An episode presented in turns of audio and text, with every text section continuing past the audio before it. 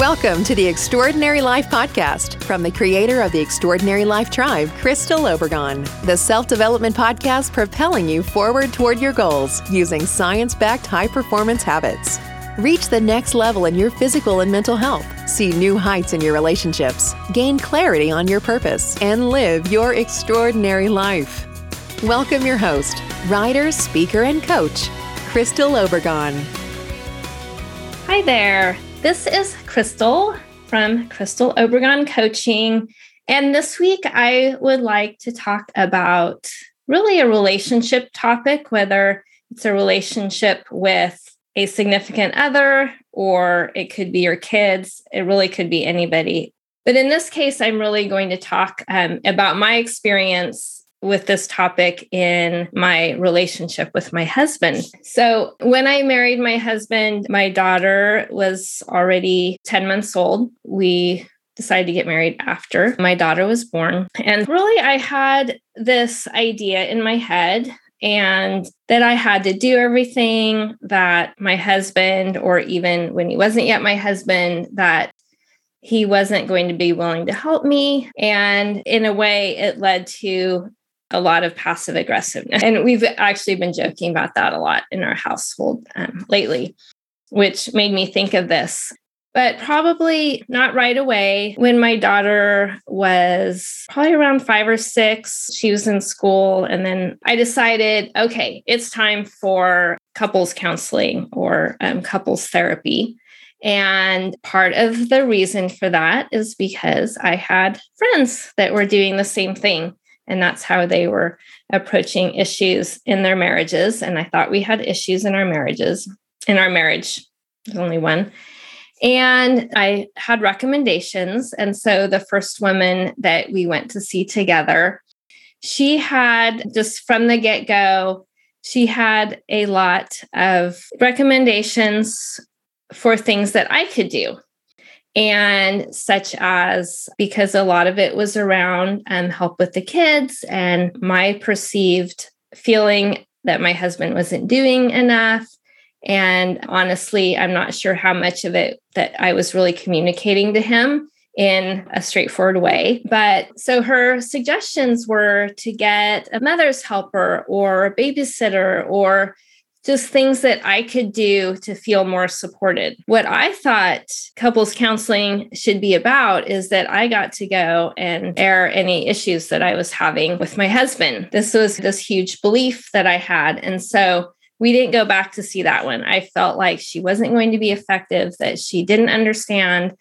and that it was a waste of our time.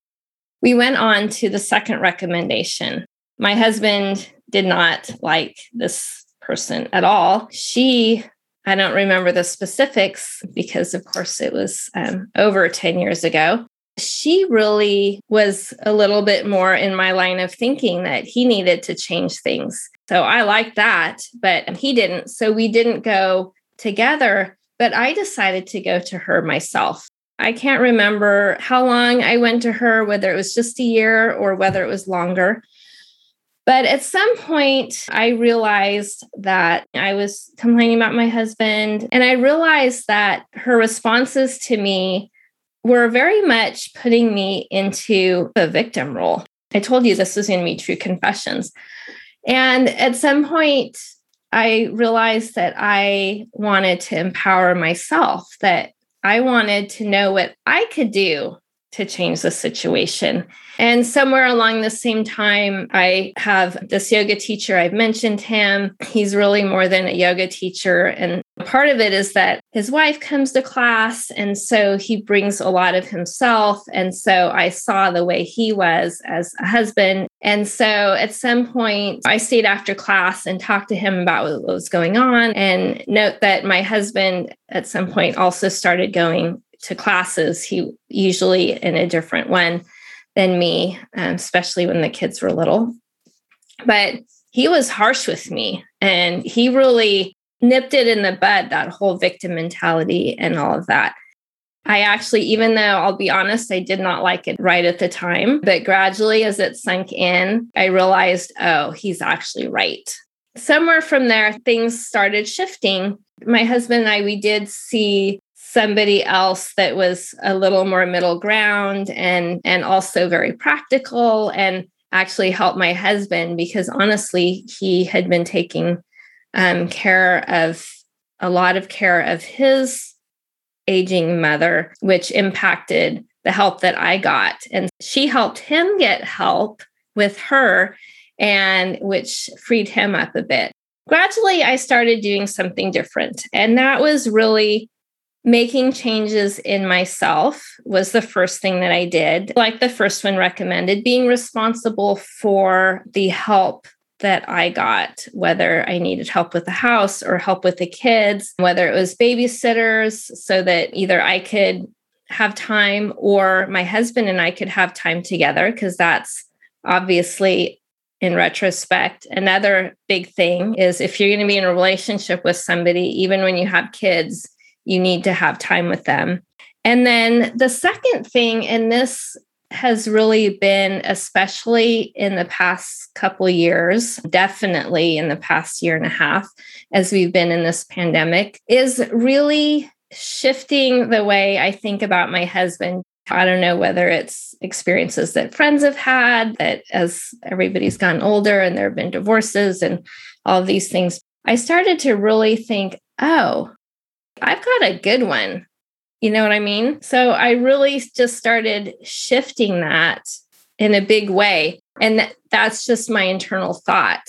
And so not only did I think about how he was really a good husband, but I also talk about being an extraordinary wife. So that's what can I bring to meet his needs and then also really looking more towards the future since since i have as i mentioned before i have one going off to college and one entering high school.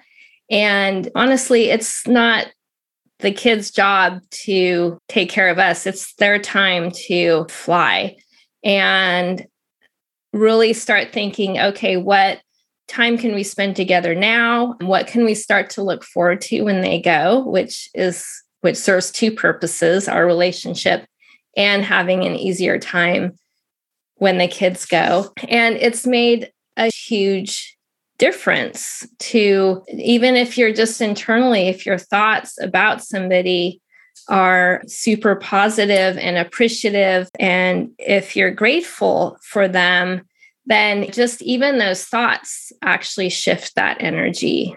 So I've really just experienced deepening of our relationship, which is a great thing to have as the kids are both getting super independent. Obviously, there is a place for couples therapy, definitely. Just like coaching, it can be great to have an outside perspective, but seeing it as a place to complain about your significant other or about somebody else is really not productive if you aren't going to look forward to what changes you can both make, especially yourself. So now I really taking that into other relationships in my life. And part of it has to do with this course that I did with one of my mentors, Christy Rogers. And I'm hoping to have her on for an interview at some point. But she has this business friends course and but it's super applicable to everything um, especially the last year and a half when we've spent more time with our families and a little less time with people outside of that. But this whole idea is that people aren't necessarily trying to take advantage of you. Sometimes you have to put up boundaries that's fine too. And i'm really having more of a belief that people and they're trying to do their best. If I believe that about people, then that's actually generally what I will get in return. So that's the huge overarching message today is that really believing in the good of people while being careful and having your boundaries and taking care of yourself, you will generally get better results from those people, whether they're closer family and significant others or friends or just somebody that you see when you're driving that it seems like they're being a little rude. You really don't know what is happening with them in that moment. And if you can give people a little bit more space and a little more breadth, it's actually more happiness for you. Okay, so that's it. Please comment or shoot me an email at crystal at crystalobregon.com. I would love to hear what you think about this topic and have a great rest of your day. And I will see you in here next week. Bye for now. Thank you for listening to the Extraordinary Life Podcast with writer and coach Crystal Obregon. We'd love to connect with you outside of the podcast too. To find more helpful insights, show notes, and more about Crystal, go to crystalobregon.com. That's O B R E G O N, where you will also find info for the Design Your Decade workshop. This workshop will help you to stop drifting and start creating. Until next time, be extraordinary.